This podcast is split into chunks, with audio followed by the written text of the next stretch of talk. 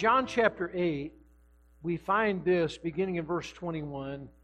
Then said Jesus unto them, I go my way, and ye shall seek me, and shall die in your sins. Whither I go, ye cannot come. Then said the Jews, Will he kill himself? Because he saith, Whither I go, ye cannot come. And he said unto them, Ye are from beneath, I am from above. Ye are of this world, I am not of this world. I said therefore unto you that ye shall die in your sins, for if ye believe not that I am he, ye shall die in your sins. Then said they unto him, Who art thou? And Jesus saith unto them, Even the same that I said unto you from the beginning. I have many things to say and to judge of you, but he that sent me is true, and I speak to the world those things which I have heard of him. They understood not that he spake to them of the Father. Then said Jesus unto them, when ye have lifted up the Son of Man, then shall ye know that I am he, and that I do nothing of myself, but as my Father hath taught me, I speak these things. And he that sent me is with me. The Father hath not left me alone, for I do always those things that please him. And he spake these as he spake these words, many believed on him. Then said Jesus to those Jews which believed on him, if ye continue in my word, then are ye my disciples indeed. And ye shall know the truth, and the truth shall make you free. And they answered him, We be Abraham's seed, and were never in bondage to any man. How sayest thou, Ye shall be made free? Jesus answered them, Verily, verily, I say unto you, Whosoever committeth sin is the servant of sin. And the servant abideth not in the house forever, but the Son abideth forever. If the Son therefore shall make you free, ye shall be free indeed. Lord, I pray that today you would help us to, Lord, be grateful that we live in a free country. But Lord, we know that there are many who are in a free country who are wrapped up in bondage. Lord, I pray that they may be set free indeed. Lord, that they may be truly free. Use me now that I may be filled with thy Holy Spirit and glorify the wonderful name of Jesus, in whose lovely name we pray. Amen. We know that freedom is not free. There are many in our church family who have served in the armed forces of our country, and they have given their country a blank check and have said, whatever is necessary to preserve freedom, I'm willing to, if necessary, lay down my very life. There's no doubt, and any honest student of history will have to conclude that because of the shed blood of patriots down through the years, we are free from tyranny and oppression, from socialism and communism, and all that would oppress us. There's no disputing the fact in the war between the states, there were hundreds of thousands of Americans who laid down their life and shed precious blood so that slaves could go free. And so they did. And we thank the Lord that we're living in a free country and that we can live as free men and women. But having been born in this country or perhaps come to this country and become citizens, there are many who are living in a free country that are not living free. They are in a form of bondage.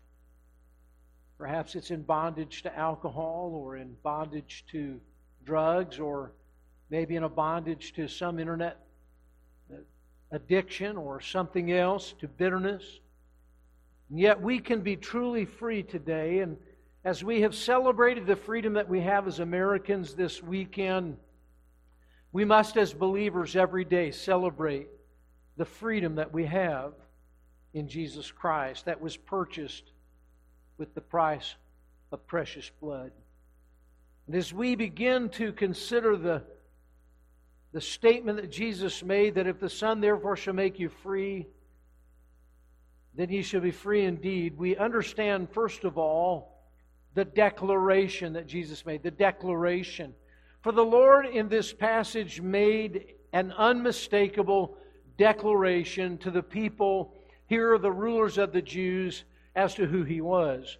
And in verse 23, it says, Ye are from beneath, I am from above. He's saying, Look, I come from heaven. And then he's saying, Ye are of this world, I am not of this world. I said therefore unto you that ye shall die in your sins, for if ye believe not that I am He, ye shall die in your sins. My friends, make no mistake about it. Right here, Jesus is declaring Himself to be God in the flesh. Once again, in verse 58 in this chapter, we find uh, that Jesus said, Verily, verily, I say unto you, before Abraham was, I am. He's declaring himself to be the great I am, to be Jehovah God, and he's bearing witness to his own eternality. When he said, I am not of this world, it was a reference not veiled as to his origin. And he said, Listen, except you believe that I am he, meaning God in the flesh, ye shall die in your sins. My friends, this is the central issue of all the ages. It is who do you believe Jesus to be? The central issue of the ages is not uh, what humanism would teach us that man is at the center of his universe. It's not what religion might teach us that you must follow uh, some rite or ritualistic lifestyle in order to find favor with God. But rather, it is who do you say that Jesus is? And here Jesus, though he stood before them in the form of a man, was the God man. Though he was the Son of God, he was God the Son. And it was revealed plainly here. And let me say this to you that when Jesus said that I am not of this world, he was saying that he was born of God. And my friends, it is absolutely essential for us to believe in the virgin birth of Jesus Christ, or else we may not be saved. Apart from the virgin birth, none of us has one scintilla of hope because the virgin birth reveals to us that Jesus was born of God and not uh, from the gene pool of Adam, which was cursed by sin. The very best that Jesus could do if he was born of earthly seed was to die for his own sin, but he could never justly die for the sins of all humanity. It required the blood of God to be shed, and so it required Jesus to be God in the flesh, and so he was. And my friends, according to what Jesus tells us here, Except ye believe that I am He, ye shall die in your sins. This is the difference between life and death. There are Mormon missionaries that will pedal from pillar to post today in 110 degree weather, trying to some merit to somehow merit favor with, with, with God, but not truly believing that Jesus is God in the flesh. And they may be sincere, but they are sincerely wrong. And they are pedaling down a highway to hell, not the highway to heaven.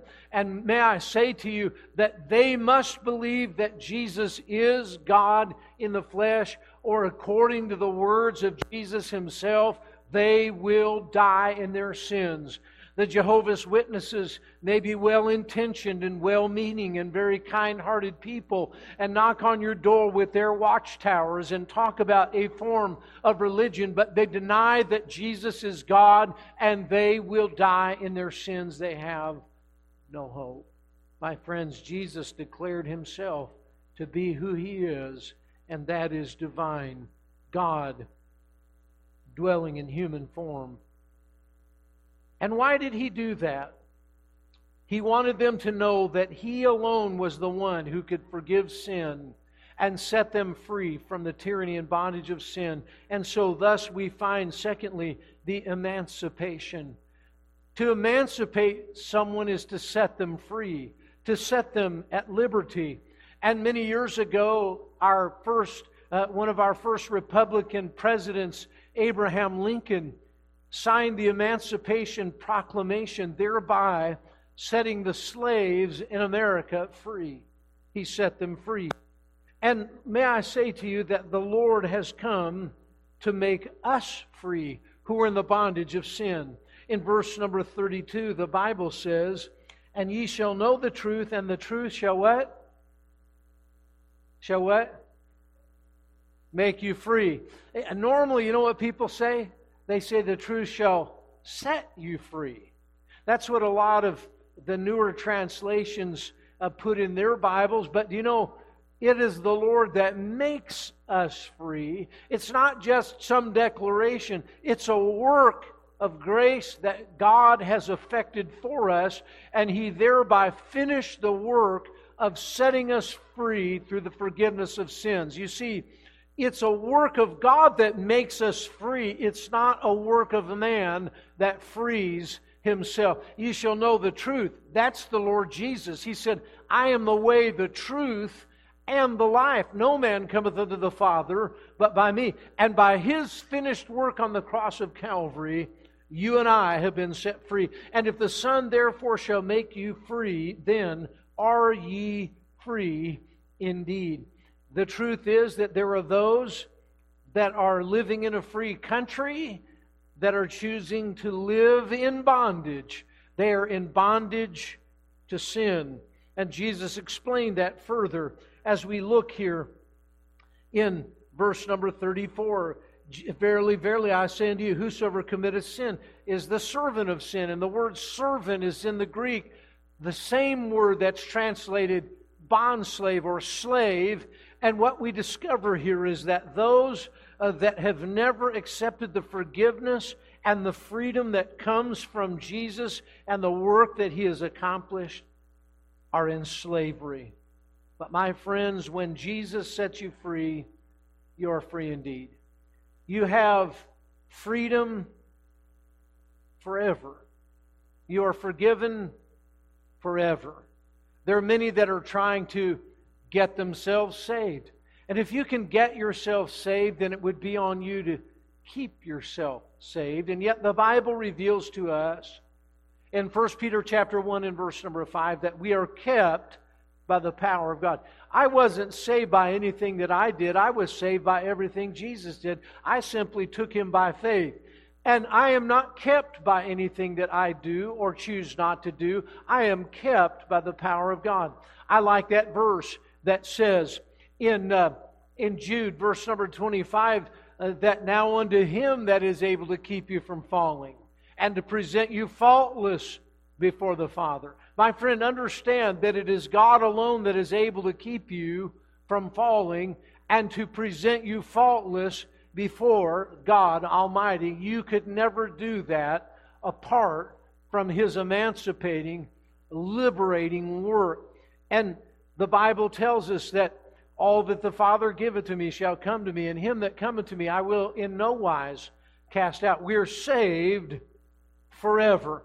And God has given us His word. The Bible says in Psalm 119, verse 89, Forever, O Lord, thy word is settled in heaven. And God gave a promise if the Son therefore shall make you free, then are ye free indeed. Not just temporarily, but eternally. You have the freedom that He has purchased with His own blood for all eternity. And yet, there are many that are trying to work their way into God's favor. And friends, you have gone back into a form of bondage, just as the legalizers and the moralizers did in Galatia, trying to somehow keep the Mosaic law and trust in what Christ did for them. And Paul said, Though I were an angel from heaven, preach any other gospel than that ye have received, let him be anathema or let him be accursed. And, and friend, there is no other gospel than the finished work of Jesus Christ, who came to set men free. And if he would do so in your life, then are ye free indeed. So the Lord declared himself to be God. He revealed that he would emancipate them. And then there was a confrontation. He was talking to the religious and, and uh, legal rulers of the day in the, in the Pharisees. And we, we understand that he confronted them with the truth, but you know what? The fact is that they didn't appreciate or like what he had to say. Did you know that? And the fact is that all of us must have a confrontation with the truth. Now, I would tell you that I'm to live out the principles of the gospel such that others might see my life and know that there's something different about me. And hopefully that what that difference is is Jesus. Um, I'm, I'm, to live in such a way in times of difficulty that others see that, look, there's something about his life that's different than what I'm experiencing. To, to, have the joy of the Lord when things are going difficult, and, and they look at that and they see that there's something different, and, and they would desire to have what it is that I have. And I'm, I'm living out the gospel by the life that I'm choosing to lead. And, and each of us must do that because that is a part of our testimony, which is our witness to the world. But, my friends, not only should we live out the Christian life, but we must confront others with the truth. You see, that's exactly what Jesus did. He confronted these people with the truth here, and so too, we who have been called to carry out the Great Commission need to confront others with the truth. Each of us also must deal with the truth of who Jesus is. And the Lord confronted the Pharisees with the truth.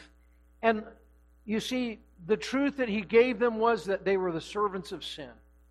And they had to be willing to see themselves outside of Jesus, woefully undone, as in bondage and as slaves. And they were confronted with it. And the fact of the matter is, they didn't like that. And may I say to you that very few people who are told that they are sinners and in need of a Savior appreciate us for confronting them with that truth. But the fact is that it is our responsibility, just as Jesus did, to confront folks with the truth of the gospel of Jesus Christ. Otherwise, how will they be saved?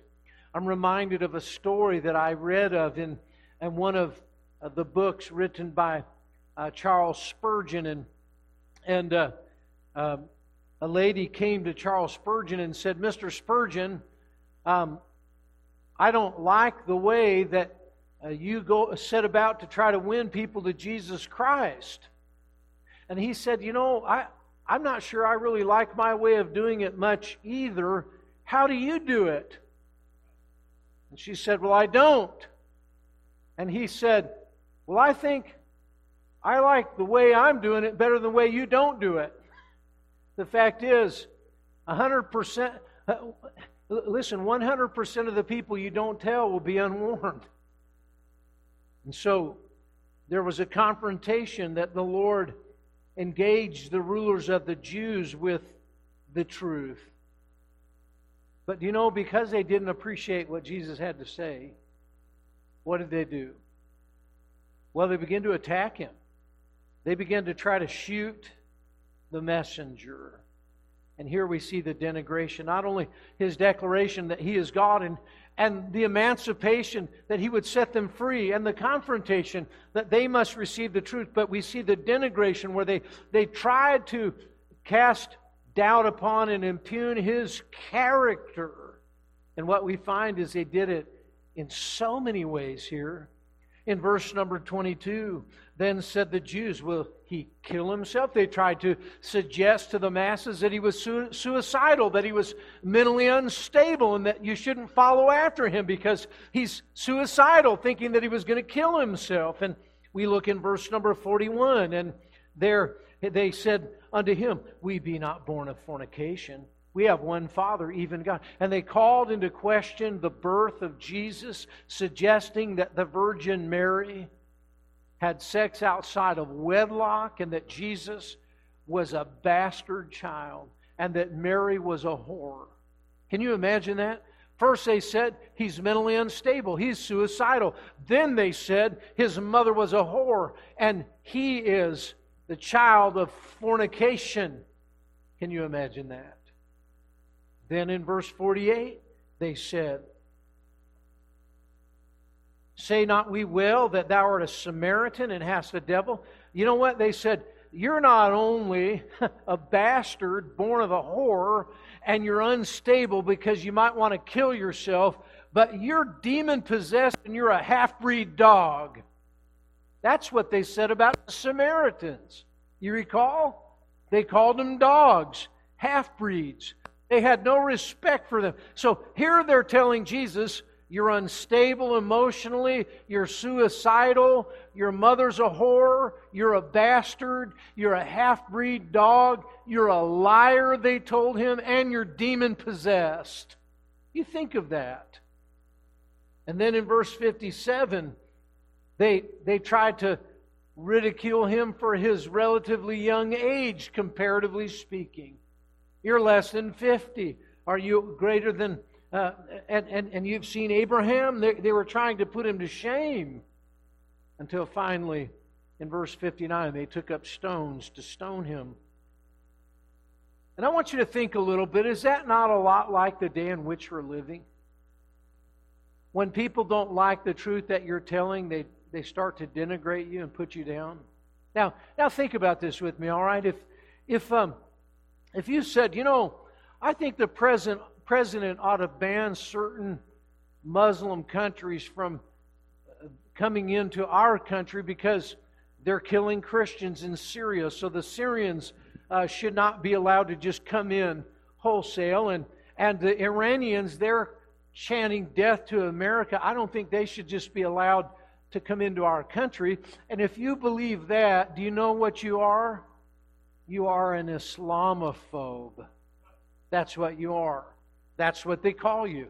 That's what they've called the president. You're an Islamophobe, all right? So now, if you take the Bible in your hand and you say, I believe that the Bible tells us that homosexuality is a sin, and that man, that, that marriage is between one man and one woman, one woman for one man for life, that constitutes biblical marriage, then you know what you are? You are a homophobe.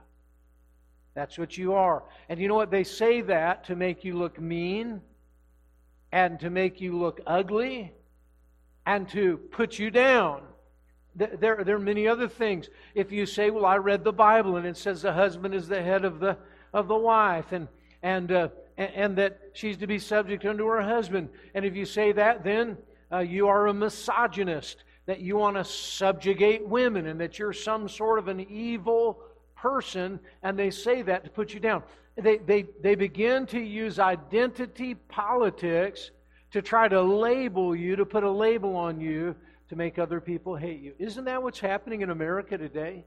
Absolutely. If you don't agree with them, just right down the line, they've got all kinds of names for you. And you know what? These people didn't agree with what Jesus had to say about them being the, the servants of sin. And so they tried to put him down. But I want you to understand the truth was the Lord said, You're in bondage. And they were in bondage. They said, We be of Abraham's seed, and we've never been in bondage to any man. Folks, that was a lie, wasn't it? If you know anything about the history of Israel, you know that they had been in bondage to Egypt, right? They'd been in bondage to the Babylonians and to the Assyrians multiple times. And, and the fact was that at that very moment where they were, say, they were saying, We've never been in bondage to any man, they were in bondage to Rome. They were under a tyrannical and despotic ruler that would slaughter babies and that would destroy the temple and do all manner of evil things. They were under bondage then. They refused to accept the truth. And so what they wanted to do was denigrate and shoot the messenger and my friend, it's no wonder that when we confront them with the truth of Jesus, they want to put labels on us and make us look like we are some sort of unstable, ugly idiot.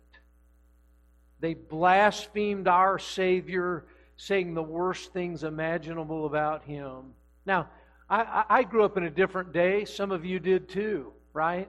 Now, I grew up in the kind of day where if I got in trouble at school, I was in trouble when I got home. How many of you grew up like that? I mean, if I got a spanking at school, and they still spanked when I was in school, I got a spanking when I got home too. My parents weren't the kind that ran down to the school office and said, Well, my kid would never do this or that. No, they supported the administration. That was just the way that it was. But there was one or two times where I, got, where I wouldn't get in trouble because there was a different rule and a different ethic on the playground. There were some things that you could do, and there were some things that you just never did. All right? One of the things you never did was you never said something about another person's mama. How many of you know that? Now, look, if somebody said something about my mama and I opened up a can of Muay Thai on them, it was time to throw down, I might get in trouble at school for fighting, but when I got home, you know what dad would say? Attaboy. Thanks for defending your mama, right? Because that's just one thing you don't. Now, can you imagine? Here's the Lord Jesus, and they're looking at him saying, You're a half breed bastard, and your mother's a whore. You're a liar and a dog. You're unstable and you're demon possessed. I think I would have said, Hey, time out, everybody. I, I would have just started letting them all have it. How about you? And, and maybe listen for the Father from heaven to say, This is my beloved Son in whom I'm well pleased. But the Lord, in love, made himself of no reputation. And he humbled himself so that we might be set free. As, as blasphemous as they were, but let me say this. We not notice here not only his denigration, but we notice the personalization. You see, the Bible tells us in verse 28 Jesus said unto them, When ye have lifted up the Son of Man, then shall you know that I am He, and that I do nothing of myself, but as my Father hath taught me, I speak these things. And he that sent me is with me. The Father hath not left me alone, for I do always those things that please him. As he spake these words, many believed on him. Now, I want you to understand, they didn't all believe on him. The, the legal rulers, the spiritual leaders, they didn't believe on him. The masses didn't believe on him. But many of the people that were there, they believed on Jesus. You see, it tells us that this is a personal matter. This is not a national matter. It's not a corporate matter. It's not an ecclesiastical matter. It's not a familial matter. This is a personal matter between you and your God. You see, Jesus in Matthew 16 asked the disciples and confronted Peter and said, Whom do men say that I am? He said, Well, some say that you're Elias, and some Jeremiah, and some say you're John the Baptist. And Jesus said, Whom do you say that I, the Son of Man, am? And he said, I say unto thee that thou art the Christ, the Son of the living God. And Jesus said, Blessed art thou, Simon Barjona, for flesh and blood hath not revealed it unto thee, but my Father which is in heaven. And my friends, each of us must personally deal with the truth of who Jesus is.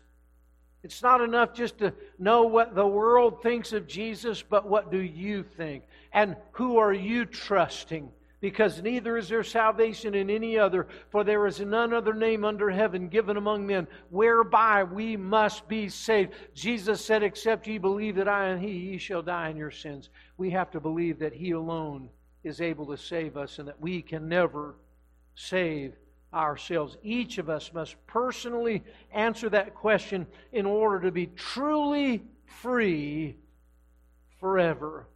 No one will get to heaven on daddy's coattails or mama's apron strings. We must get to heaven simply by placing personal faith in the finished work of Jesus Christ and the person of Jesus Christ alone. Who do you say that Jesus, the Son of Man, is? You see, he came to set men free. There are many of you that have been or perhaps know people that are, are, wrapped up in a bondage. Maybe it's bondage to drugs, maybe it's to alcohol, maybe it's to bitterness or other sinful things. Maybe it's tobacco. They're in a, in a bondage to those things. And uh, sometimes what happens is people that love those people that are in bondage, they get together and they, they have a meeting. And what do they often call that meeting? They call it an intervention. That in, in 12 step uh, teaching, it's we're going to have an intervention because they're headed down a path and we're going to jump in the way and we're going to confront them with their problem. You know what? People don't often appreciate someone having an intervention with them. But until someone admits that they have a problem, there's little chance that they're going to find help for the problem. And until someone admits that they're in bondage to sin and there's a penalty that follows that, there's little chance that they'll be helped. The fact is, Jesus came to make them free indeed. And while we may be free, God wants us to be involved in the work of telling others how they can be free, truly free.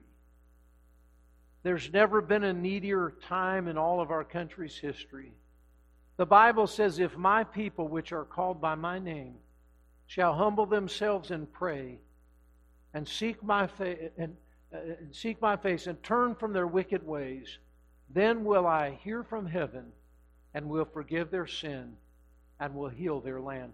Listen, I desire for America to see a spiritual healing. But it's going to begin by those who have been made truly free, capturing the burden to tell their loved ones. Because, listen, America is not going to be saved through politics. It's not going to be saved through legislation. How is it going to be saved? By God's people determining to be the salt of the earth and the light of the world and having the heart of God. Because, listen, people are not going to stop, stop hating other people until God changes their heart. You can't legislate that out of their heart. God's got to change that in them. And what's required is a conversion. That means to change them, to transform them into what God wants for them to be. And that will never happen until we decide we're going to be a part of a broad, sweeping revival of declaring who Jesus is and who we are outside of Him, and that Jesus can set us truly free. And He alone has the ability and power to save. And would to God that a revival would break forth that would cause others to know that we are the salt of the earth and the light of the world. And might that revival begin in each of us. May it begin today. Heavenly Father, we thank you for a loving Savior who knows everything about us and chooses to love us anyway. God, I pray that you would help us each one to answer the central question of the age Who do you say that Jesus is? Lord, even as the Jews who were in bondage refused to admit that truth, may we humble our hearts before you and may we see a revival break forth in hearts. Lord, please. Our heads are bowed for just a moment this morning. Perhaps there's someone seated here today that would say, Pastor Mark, I've listened to the message, and in my heart of hearts, I do not even know that if I died today that I would go to heaven. And I'm concerned about that. If that's you, I don't want to embarrass you at all, but I'd like to remember you in prayer. And today, if you're not certain that if you died today, your sins are forgiven, and that you're truly free on your way to heaven, but you're concerned about that, what if you just slip your hand up and say, Pray for me, Pastor? Is there someone like that? And perhaps there's someone that would say, Pastor, I know that I've been set free, but I know some people that I love that they're still in that bondage of sin. And you would say, Pastor, pray for me that I would be willing to confront them with the truth and tell them how that they can be truly free. Here's my hand. Pray for me. God bless you. God bless you. God bless you today. Our Father and our God, we thank you for the confidence that we have that when the Son sets us free, we are free indeed. Help us, Lord, to live out what we believe. And may you receive the glory, honor, and praise for it. For this we ask in the lovely name of Jesus.